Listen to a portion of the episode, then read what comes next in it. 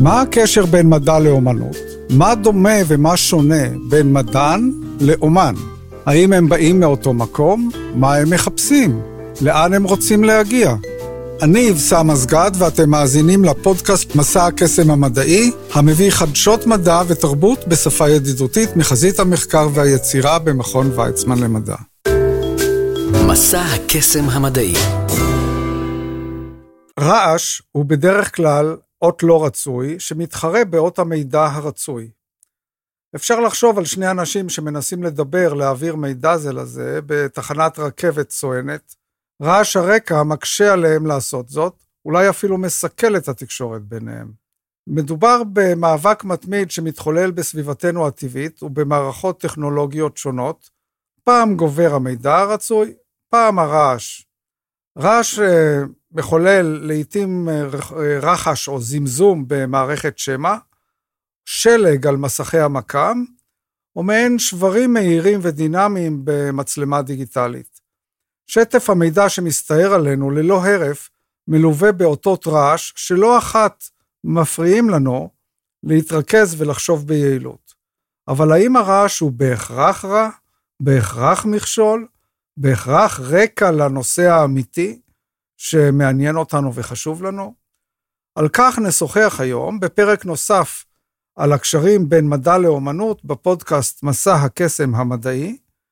אני יבשם עזגד, וסביב השולחן שלנו אנו מארחים הפעם את פרופסור יואל סטבנס מהמחלקה לפיזיקה של מערכות מורכבות במכון ויצמן למדע, שהוא מהחלוצים במחקר הפיזיקלי של מערכות ביולוגיות, ואת האומנית הישראלית הצעירה, המבטיחה והמקיימת כרמי דרור. שלום לשניכם. שלום, שלום. לפני הכל אולי נפתח בכמה שורות מהשיר "עכשיו ברעש" של יהודה עמיחי. עכשיו ברעש, לפני הדממה, אני יכול להגיד לך את הדברים אשר בדממה לפני הרעש לא אמרתי, כי היו שומעים אותנו ומגלים את המחווה. כרמי, אולי נתחיל איתך. בתצלום שלך הקרוי Sungazing רואים אדם היושב על ספסל, פניו אל השמש, וחלקים ניכרים מהתמונה כאילו מפורקים ונעלמים וחסרים לנו. אולי תספרי לנו כיצד נוצר התצלום הזה, ומה בעצם הוא אומר לנו. העבודה בעצם נוצרה בטכניקת פוטוגרמטריה, שהיא בעצם בונה מודל תלת-ממדי ממספר רב מאוד של תמונות, סטילס. אז בעצם הבחור הנחמד הזה ישב לא לענתו, ניסה להשתזף כמה שיותר מהשמש בחורף, ואני הסתובבתי סביבו עם המצלמה שלי, וצילמתי אותו ממש מכל זווית אפשרית. הסתובבתי סביבו 360, ובעצם נוצרו המון המון תמונות, משהו כמו 70, ואת כל התמונות האלה הזנתי לתוכנת מחשב ספציפית, שבונה מכל התמונות האלה מודל תלת-ממדי. עכשיו, אפשר להקביל את הטכניקה הזאת לצילום בחשיפה ארוכה. בעצם עבר המון זמן עד שצילמתי את כל הדמות, מההתחלה עד הסוף. אז מה שקורה זה שבגלל שהייתה שמש חזקה מאוד, והיא סנברה חלקים מסוימים ברצפה, אז יצא שהמון אינפורמציה לא נקלטה, כי בעצם היא משתנה מתמונה לתמונה. אז בעצם בסוף נוצר מודל שאני בסופו של דבר הצגתי כדימוי סטילס, עם המון חורים בתוך הדימוי, שנוצרו עקב כך שהתוכנה לא ידעה לפרש את האינפורמציה בעצם. את העומס העצום של האינפורמציה. העומס העצום, ובמקרה בדימוי הספציפי הזה, זה נוצר מהסתנוורות של השמש. זאת אומרת, זה נוצר מהסירפון הזה, של קרני האור, ולכן גם קראתי לעבודה Sungazing. כל הניסיון הזה להסתכל על השמש, הוא בסופו של דבר מעבר, בהתחלה הוא מסנבר, ואז הוא מעבר, וגורם לעין לראות מטושטש ולא לראות, כאילו ממש לראות כתמים ולא לראות את התמונה המלאה. כלומר, במקרה הזה, הרעש, הכמות העצומה של המידע ואי ההתאמה בין פרטים שונים בתוך זרם המידע, גרם למעשה לחוסרים, להתפרקות. אנחנו ראינו שהתמונה לא שלמה, בעצם אנחנו רואים שהיא כמעט זורקת את עצמה, חלקים ממנה החוצה. מצד שני, פרופסור סטבנס, במחקר שלך הראית שהתפתחות של תבניות ביולוגיות, ולו הפשוטות ביותר, מחייבות מעט רעש. זאת אומרת, במקרה הזה הרעש הוא לא הורס, אלא בונה. זה נכון. יש אמנם הבדל בין מה שכרמי אמרה, שם מדובר ברעש חיצוני. וכשדיברנו על רעש בקונטקסט של מערכות ביולוגיות, אני מדבר על רעש אינטרינזי, רעש שקיים בתוך המערכת, ולא רעש חיצוני כמו שינויים במזג האוויר, בטמפרטורה וכו'. כאן מדובר על רעש שנובע מיצירה והרס של מולקולות ביולוגיות, רעש שמתרחש כל הזמן, והוא אינהרנטי לתהליכי חיים, תהליכים מולקולריים שמאחורי כל תהליך חי. אז זה רעש אינטרינזי במקום להיות רעש חיצוני. המקור של הרעש הזה, אפשר למצוא אותו כבר במאה ה-20, או במאה ה-19, היה בוטניסט אחד חשוב שקראו לו רוברט בראון, ומה שהוא ראה בתצפיות שלו, זה שכשמסתכלים על גרגירים של אבקן, בתוך נוזל, הגרגירים שהם לא חיים, זזים כל הזמן. זה דומה לניסוי, לניסוי פשוט, שבו אנחנו לוקחים נניח טיפה של דיו או חלב ושמים אותו בעדינות בתוך כוס מים. מה אנחנו מצפים לראות? אחרי אולי כמה שניות אז החלב לא מתפזר, אבל האינטואיציה שלנו אומרת שאם אנחנו מחכים מספיק זמן נניח יום או יומיים, הדיו או החלב יתפזרו. האם עצרנו מתישהו לחשוב מה מפזר את הדיו או את החלב?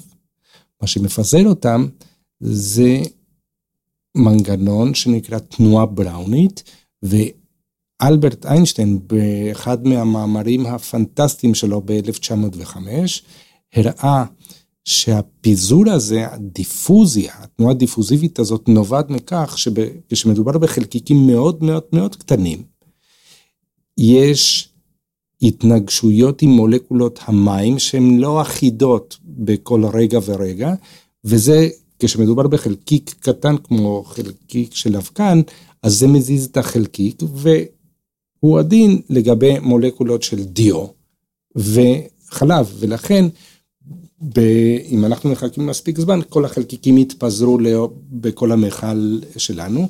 זה היום נראה לנו ניסוי טריוויאלי, אבל ב-1905, זה היה מהפכני, והתצפיות של איינשטיין, החישובים שלו, שהוא ניבא איך החלקיקים יזוזו, היווה ההוכחה הישירה הראשונה של האופי המולקולרי של החומר בטבע.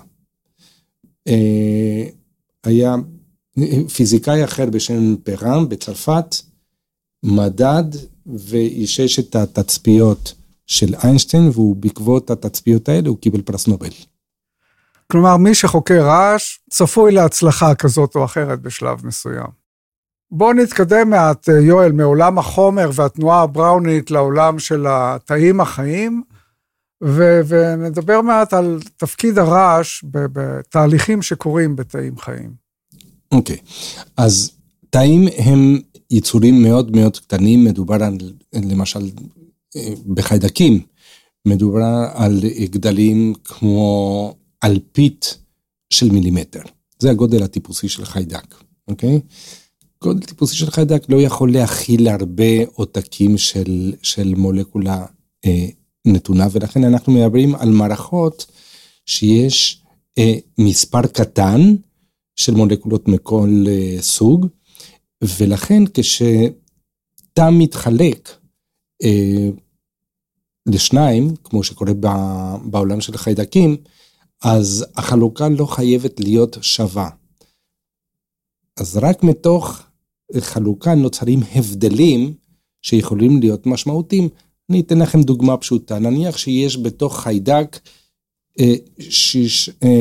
שישה עותקים של מולקולה נתונה, החיידק מתחלק לשניים, והיינו חושבים שאולי כל תא בת יקבל שלושה ושלושה חלקיקים, אבל זה לא בהכרח נכון. אין צדק חלוקתי בטבע. יכול להיות שתא אחד יקבל 4 והשני 2, זה מאוד סביר, זה מאוד סביר, ואז יש לנו כבר הבדל של כפליים, אז ככה מתפתחים הבדלים. בנוסף לכך, התהליכים המולקולריים, בגלל התנועה בראון שעליה דיברנו קודם, גורמים לכך שהתאים יחושו את מה שקורה סביבם, ולא יגיבו באותה מידה, ולכן הביטוי הגנטי של כל תא יכול להשתנות מרגע לרגע, והוא בין תא לתא, ולכן מתפתחים הבדלים מאוד מאוד משמעותיים, בתאים שלמעשה באים מאותו תא אם, יש להם אותה אינפורמציה גנטית,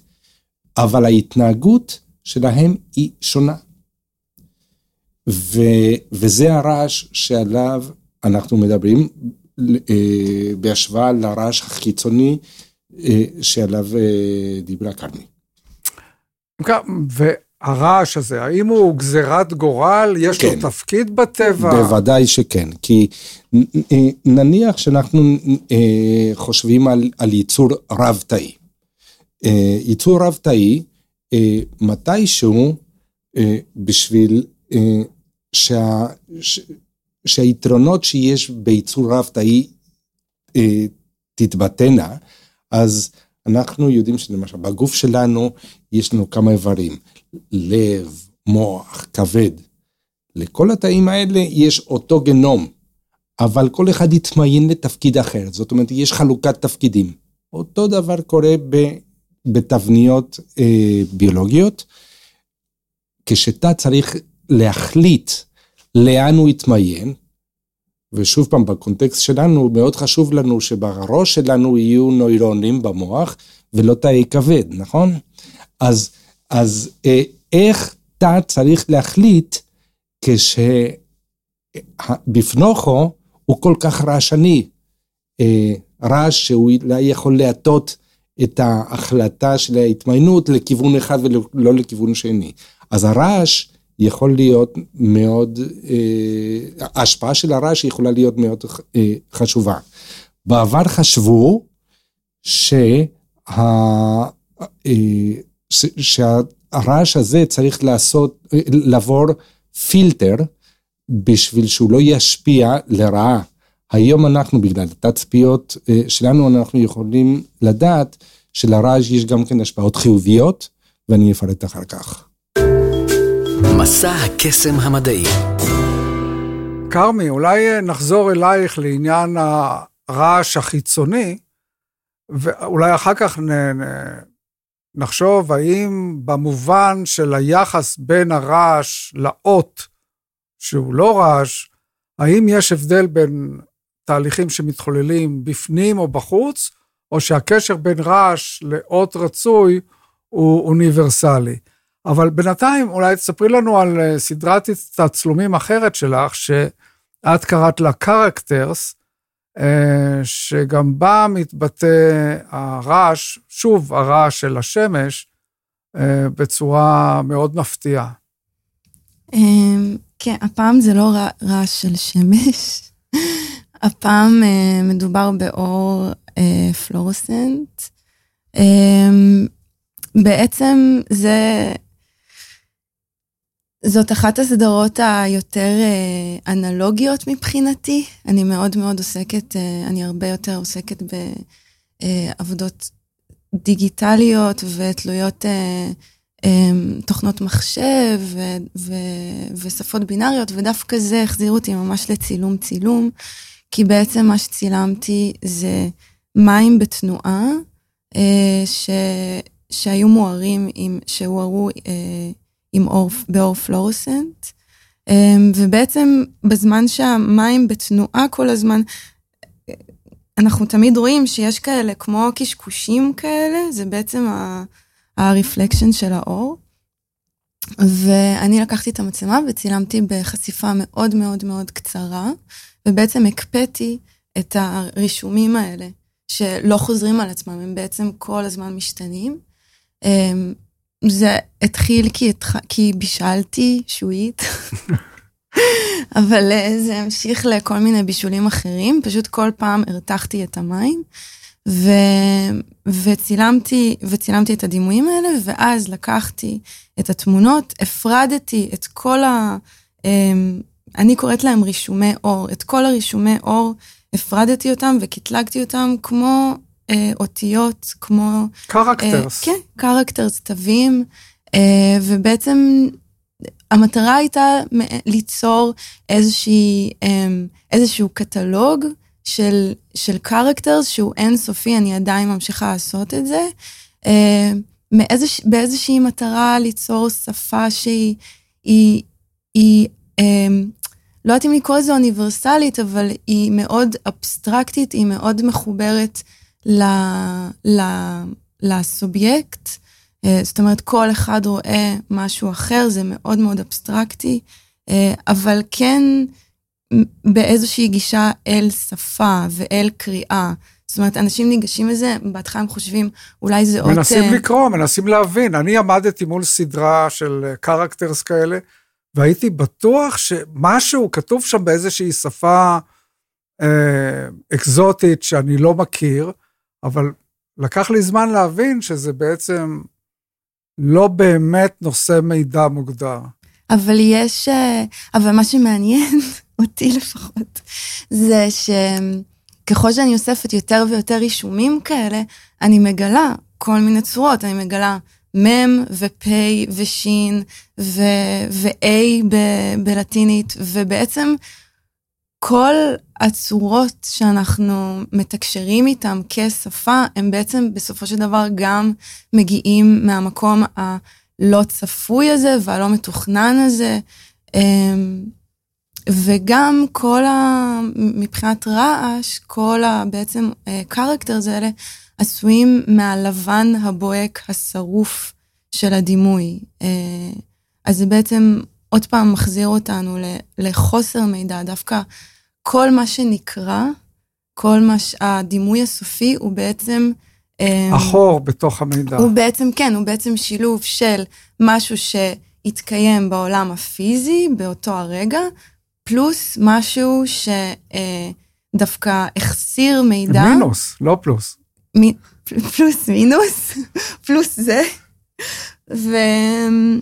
ובעצם בשבילי זה החיבור לרעש הפנימי, זאת אומרת להיגיון, זה בסופו של דבר כל הדימויים האבסטרקטיים הם משהו שאני ואתה נקרא אותם שונים, אתה זה יזכיר לך משהו כי אתה בנוי ככה ויש לך את ההיסטוריה שלך, ואני שונה. אז מהמקום הזה, זה מסע פנימי, זאת קריאה פנימית, זאת שפה פנימית. סובייקטיבית מאוד, כן.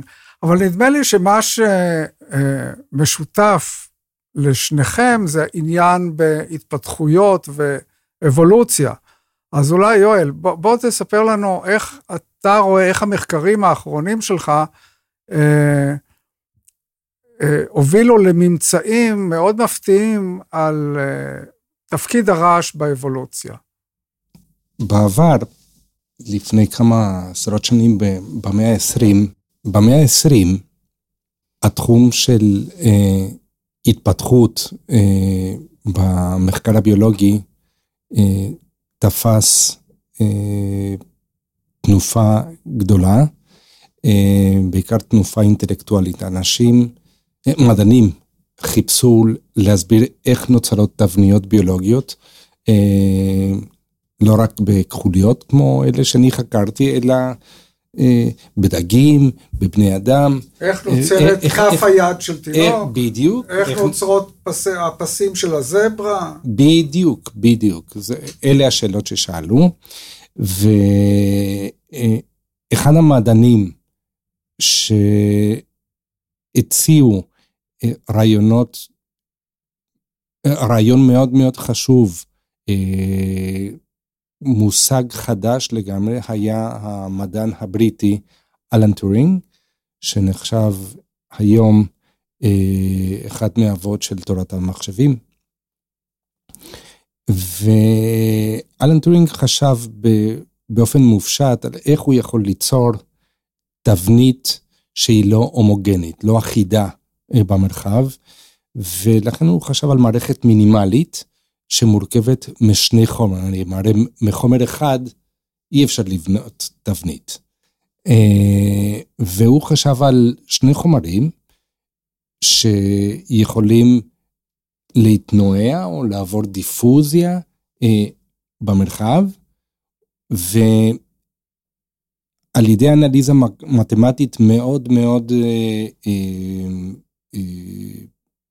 יחסית פשוטה, הוא הגיע למסקנות מרחיקות לכת, והוא ראה שבתנאים מסוימים, המערכת הזאת של שני חומרים, שיכולים לעבור כל אחד דיפוזיה, יכולה ליצור תבניות, אבל התנאים שלו ליצירת תבנית, הם תנאים מאוד מאוד מגבילים.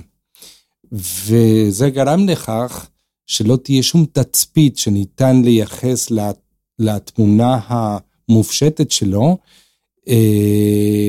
עד אחרי אולי 40-50 שנה אחרי מותו. אלן טורינג גם כן מאוד חשוב להיסטוריה של העולם המודרני, בגלל שהוא זה שפיצח את הקוד אניגמה, שאפשר את הניצחון של בעלות הברית במלחמת העולם השנייה. אז התנאים של טורינג ליצירת תבניות הם תנאים מאוד מאוד מגבילים, ואיכשהו זה יתנגש עם העובדה שבטבע תבניות נוצרות בלי תנאים מגבילים. אוקיי? אנחנו רואים, אנחנו נולדים גם כן בנורווגיה או באוקיינוס, אצל אסקימוסים, אבל גם כן בקו המשווה, בכל מיני תנאים שונים, ויש בני אדם בכל מקום. אוקיי. אז ברור שיצירת תבניות לא יכולה להיות תלויה בקביעת פרמטרים כל כך מדויקת. אז ברור שבתמונה של טורינג חסר משהו. בשנים האחרונות, בגלל התפתחות של טכניקות חדשות והסתכלות חדשה, מדענים ראו שהמערכות ברמה התאית הן מאוד מאוד מאוד רעשניות, ולאט לאט העובדה שרעש קיים נכנסה לתודעה של המדענים, והיה ברור שיצירת שונות אולי יכולה לזרוע תנאים מסוימים שמתוכם התבניות תיווצרנה. וזה אכן הוכח נכון מתמטית. שהרעש מעצם היותו שונה בכל זמן, הוא אחד מהגורמים שיוצרים שונויות. יוצר שונויות, וכל הזמן מוציא את המערכת מהחידות. בעצם כל הזמן, בכל רגע נתון, הכל משתנה. הכל מתפתח ומתפתח לא. לא הייתי אומר שבכל רגע נתון, אבל זה נכון, תראה, אם אתה יורד עמוק, עמוק, עמוק, אתה חוזר לתנועה הבראונית, כל דבר הוא כל הזמן זז. כן. לא, אבל steady state לעומת שיווי משקל, אני אתן דוגמה פשוטה, נניח שאנחנו לוקחים כוס מים, מחממים אותו עד שהמים רותחים. אוקיי? אז אני מספק כל הזמן אנרגיה כי המים רותחים, אבל זה לא שיווי משקל, אז המים רותחים כל הזמן, וזה הסטדי סטייט שלהם, אבל המים הם לא בשיווי משקל. אוקיי? כן, נכון, זו דוגמה מצוינת. הבחנה חשובה. כן, כן. אז לאחרונה התפתחו, בשנים האחרונות, טכניקות מתמטיות ופיזיקליות שמאפשרות לאמוד ולהכניס את הרעש כמרכיב חשוב במשוואות, ולאמוד את ההשפעה שלו ליצירת תבניות, ובכל מיני קונטקסטים, החל מהקונטקסט התאי לקונטקסט האקולוגי, שגם באקולוגיה יש לנו תבניות, אז הראו, מדענים לאחרונה הראו, שהרעש יכול, בגלל האי שקט שהוא גורם לו, לגרום לך שתבניות זמניות תיווצרנה, והרעש כל הזמן משרה את היצירה של תבניות זמניות, ותהליכים מאוחרים יותר יכולים לקבע את התבניות האלה, ולתת לנו, וליצור תבניות, בלי שהתנאים יהיו כל כך מקבילים, בתחום הרבה יותר רחב של פרמטרים, מאשר המודל של טורינג ניבא. המערכת יוצאת מאחידות, מהומוגניות מרחבית, או יכולה להיות גם כן הומוגניות בזמן, הוא יכול להשרות יצירה של תבניות בזמן, כגון תנודות, אוקיי? במערכת שהייתה רוצה להיות קבועה, אוקיי? אז זה מתבטא גם בזמן וגם במרחב, אוקיי? זה אנחנו יודעים היום, ועצם העובדה שנוצרות תבניות, שאנחנו כל הזמן יוצאים מאחידות, תהליכים מאוחרים יותר יכולים לקבע את התבניות האלה, וחשוב לציין, התבניות שנוצרות בגלל הרעש יכולות להיווצר בתנאים שהם לא התנאים שטורינג ניבא, ולכן אנחנו יכולים לקבל תבניות בתנאים הרבה יותר כללים ולא מוגבלים כמו שטורינג חשב. אבל מה זה אומר לקבע? כאילו זה מרגיש שכל הזמן הכל בתנועה, זאת אומרת, בגלל הרעש ובגלל שהכל קשור להכל, כל הזמן יש התפתחויות. אז מה זה אומר לקבע? לקבע זה שיש תהליכים גנטיים, פיזיולוגיים, אחרים שלא נלקחים בחשבון במודלים הפשוטים, הרי אנחנו כמדענים רק מסוגלים לטפל במודלים מאוד מאוד פשוטים, הכוללים מספר מאוד קטן של משתנים, אבל אם נחזור לקחוליות שלנו, אם אנחנו מדברים על, במקרה של הספציפי הזה, במודלים של שלושה משתנים, שלושה גנים, בקחוליות יש 6,000 גנים פחות או יותר. אז יש כל מיני תהליכים שאנחנו לא לוקחים בחשבון, שבסופו של דבר יכולים לקבע בלי שאנחנו לוקחים אותם בחשבון את התבניות האלה. כשאנחנו אומרים קיבוע, בין היתר הכוונה היא שהמידע המקובע עובר הלאה לדור הבא. שהתבנית נוצרת כשבמקור, אם אני רק לוקח בחשבון את שלושת המשתנים שלי, התבניות היו נוצרות, אבל נעלמות, נוצרות ונעלמות, אבל משהו מקבע אותם, כמו שאנחנו רואים, אנחנו לא הופכים להיות עוברים עוד פעם, נכון? אנחנו מקובעים. מכחוליות נוצרות כחוליות אחרות. כן, אבל כחוליות עם תבניות, כי יש כחוליות בלי תבניות. נכון. Okay? אז משהו צריך לקבע את התבנית. אז יש תהליכים שלא לקחים, אנחנו פשוט כמדענים מסוגלים לתאר או באופן מופשט חלק מאוד קטן, מה שקורה בחלק מאוד קטן של המשתנים במערכת, אבל אין לנו את היכולת לקחת את כל המשתנים שיש במערכת בו זמנית בחשבון במידה שווה.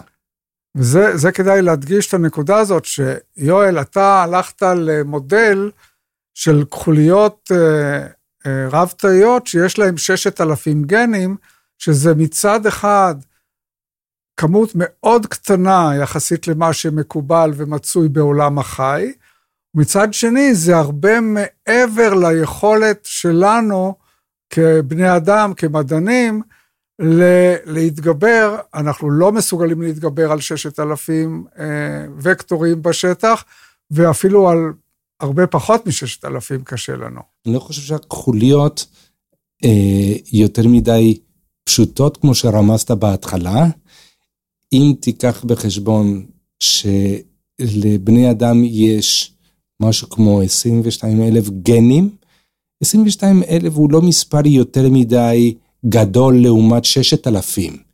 אף על פי כן, אנחנו הרבה יותר מסובכים, היינו רוצים לחשוב שאנחנו יותר מסובכים מכחוליות. אז 6,000 הוא מספר ענק, מכובד, כן. מאוד מכובד. אבל אנחנו מתמטית יכולים רק לטפל במספר מאוד קטן של משתנים. כן, אז קודם כל צריך מכאן להביע בשידור את תודתנו ובקשת הסליחה והמחילה וההתנצלות כלפי הכחוליות, הן לא כל כך פשוטות כמו שחשבנו, ונעבור אלייך רגע כרמי, גם את מתעניינת באבולוציה ובהתפתחות מזוויות שונות בעבודות אחרות שלך, אולי תספרי לנו על זה מעט?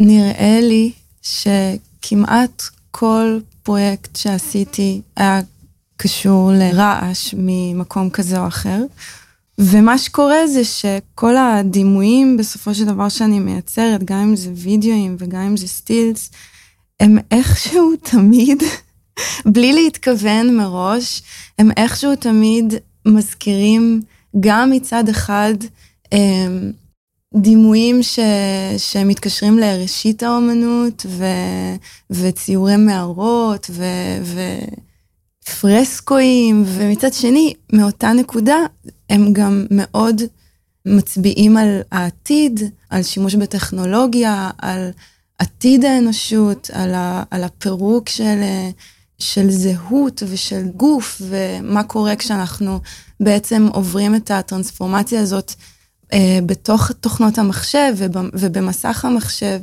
אז זה קצת בלי להתכוון לזה מראש, אבל איכשהו הרבה פעמים, כמעט תמיד, כל הפרויקטים שלי מצביעים גם על העבר וגם על העתיד באותה נשימה. במילים אחרות, בתהליכי האבולוציה בטבע וגם בתהליכי היצירה של האומנות, לרעש יש מקום ותפקיד, והוא לא רק רקע שמפריע, ואולי אפשר לעשות איזושהי פרפרזה על מרים ילן שטקליס ולומר, למה לגרש הרעש והרי הוא ילד טוב? ובפרפרזה זו אולי נסיים את הפרק הזה של מסע הקסם המדעי על מדע ואומנות. תודה רבה לך פרופסור יואל סטבנס, ותודה רבה כרמי דרור. אני מקווה ששניכם תמשיכו ליצור, כל אחד בכיוון שלו, ואולי עם חפיפות מסוימות, ועל כך אולי נשוחח באחד הפרקים הבאים בפודקאסט מסע הקסם המדעי. תודה לכם שהייתם איתנו, אני יבשם עזגד, עקבו אחרינו בפייסבוק, במסע הקסם המדעי, תודה ולהשתמע בפרק הבא. מסע הקסם המדעי.